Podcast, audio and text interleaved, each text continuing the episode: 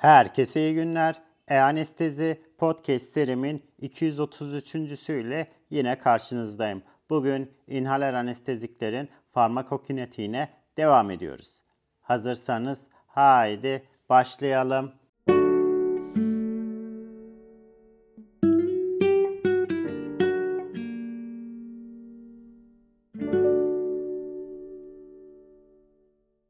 Herkese iyi günler. E-Anestezi Podcast serimin 233.süyle yine karşınızdayım. Bugün inhaler anesteziklerin farmakokinetiğine devam ediyoruz. Geçen ders inhaler anesteziklerin metabolizmasından kısaca bahsetmiştik. Bugün yine bir metabolizmasından ve eliminasyondan kısaca bahsetmiş olacağım.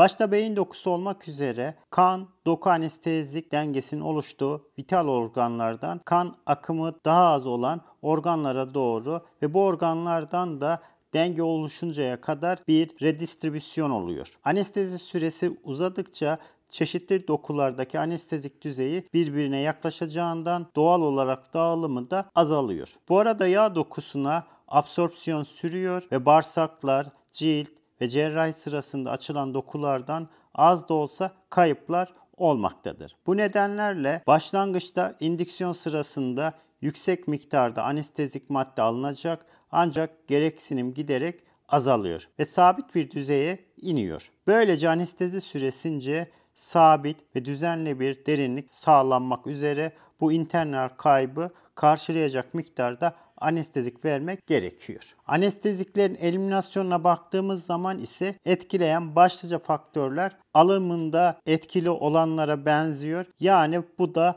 pulmoner ventilasyon, kan akımı, kan ve dokulardaki erirliğe bağlı olarak anestezik madde verilişi kesildikten sonra anestezik gaz dokulardan venöz kana, oradan da alveollere ve dışarı atılmaktadır. Bu atılımın hızına bağlı olmak üzere hastada değişik ajanlara değişik hızda olmak üzere uyanıyor.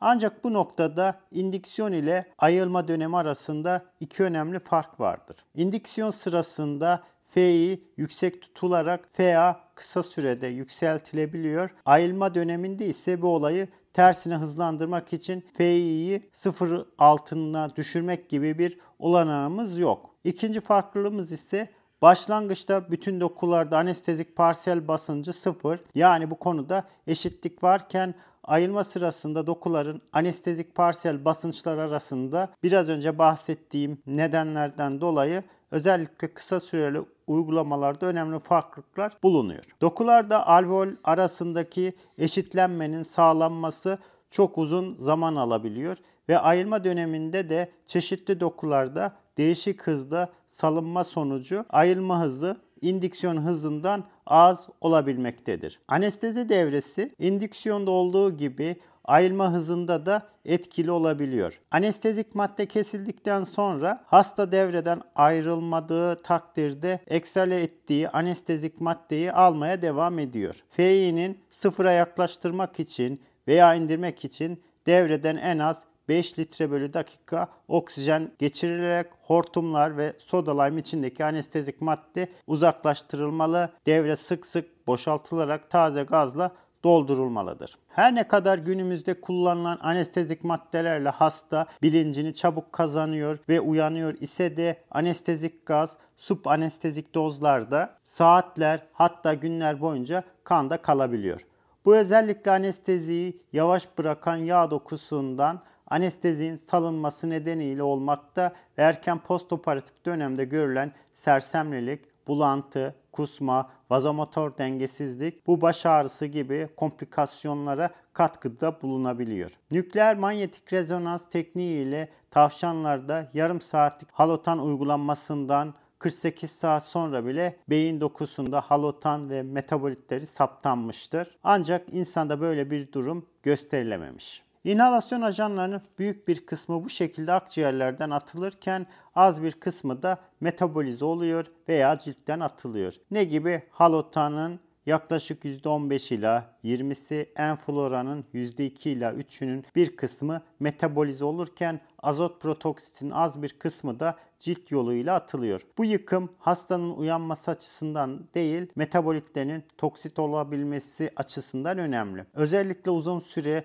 düşük yoğunlukta inhalasyon söz konusu olduğunda metabolize olan miktar artmaktadır. İnhalasyon anesteziklerinin redistribüsyonu dediğim gibi başta beyin dokusu olarak kan akımını daha az olan organlara doğru organlardan denge oluşuncaya kadar redistribüsyonu oluyor. Anestezi süresi arttıkça çeşitli dokulardaki anestezik madde bu düzeyi birbirine yaklaşıncaya kadar dağılımı azalıyor.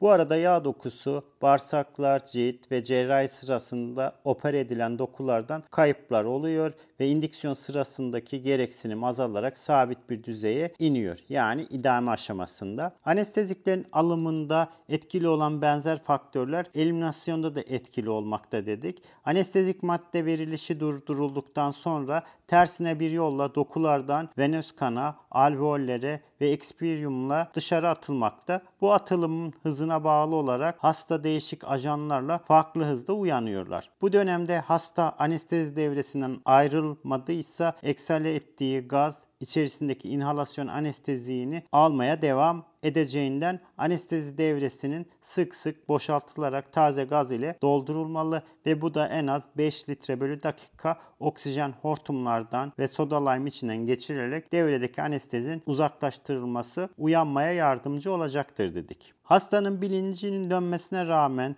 yağ dokusundan eliminasyonun yavaş olması nedeniyle saatler hatta günler boyu supanestezik dozda salınım devam etmektedir. İnhalasyon anesteziklerinin farmakolojik etkilerini değiştirecek faktörlere baktığımız zaman ise ilki inhal edilen anestezik konsantrasyonu ve konsantrasyonun artış hızı. İkinci olarak spontan ventilasyona karşılık kontrollü ventilasyon. Üçüncüsü normokapnideki değişiklikler. Dördüncü cerrahi stimülasyon. Beşincisi yandaş hastalıklar. Altıncısı etkileşen ilaç tedavisi. Yedincisi intravasküler sıvı volümü. Sekizincisi preoperatif ilaç uygulaması ne gibi premedikasyonda kullandığımız ilaçlar gibi. Dokuzuncusu indiksiyonda ve anestezi devamında verilen diğer ilaçlar veya kas gevşeticiler. Onuncusu vücut sıcaklığındaki değişiklikler. On birinci ise hastanın yaşı olarak karşımıza çıkmakta. Evet, eliminasyon etkileyen faktörleri tekrarlayacak olursak anesteziden derlenme anestezik konsantrasyonun beyin dokusunda azalmasına bağlı olarak değişmektedir. Anestezik biyotransformasyon deri yoluyla kayıp veya atılımla elimine edilebiliyor. Biyotransformasyon genellikle alveoler parsel basıncın azalış hızındaki minimal artıştan sorumludur. En büyük etki çok fazla metabolize olan eriyebilir anesteziklerin nedir bunlar? Metoksifloran gibi eliminasyonundadır. Daha fazla çözünebilir olmasına rağmen halotanın izoflorana göre daha büyük olan biyotransformasyonu daha hızlı elimine edilmesinin nedenini açıklamaktadır. İzoenzimlerin CYP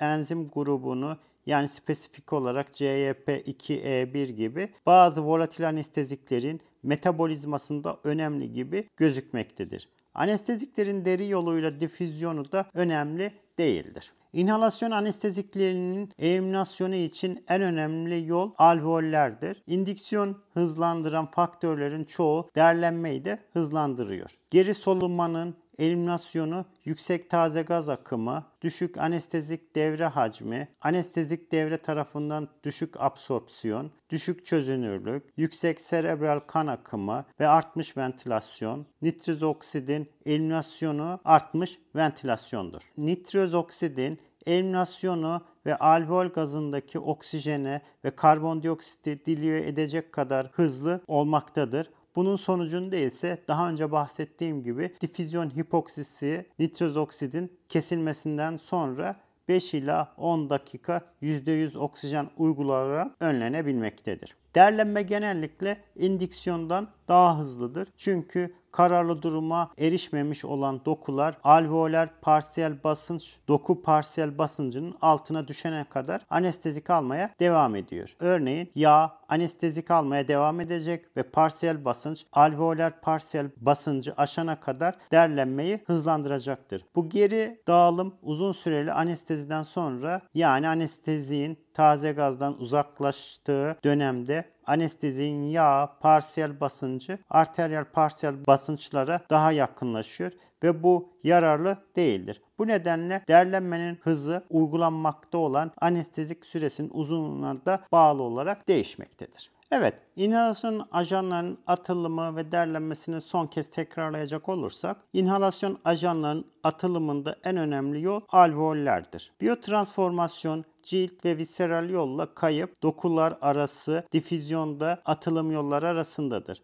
Anesteziden uyanmada ajanların beyin dokusunda konsantrasyonun azalması hedeflenmektedir. Konsantrasyonun azalması indüksiyonda olduğu gibi anesteziğin çözünürlüğüne, perfüzyona ve ventilasyon parametrelerine bağlı olarak değişmektedir. Derlenme ve indüksiyon arasında benzer ve farklı farmakokinetik prensipler bulunuyor dedik. Aşırı basınç ile indüksiyon hızlandırılabilir ama düşük basıncın herhangi bir etkisi yoktur. Derlenme ve indüksiyonda etki hızı alveol ve dolaşım arasındaki gradient farkına bağlı olarak değişmektedir. Şüphesiz alveol gradient sıfırın altına düşmüyor. İndüksiyonun aksine derlenme periyodunda her bir doku grubunda farklı konsantrasyonlarda anestezik bulunmaktadır. Doku, kan ve alveol sırası ile atılım gerçekleşen inhalasyon ajanlarının damardan zengin dokulardan atılımını doku solubilitesi yüksek rezerv davranışında bulunan yağ dokusundan hızlı olmaktadır.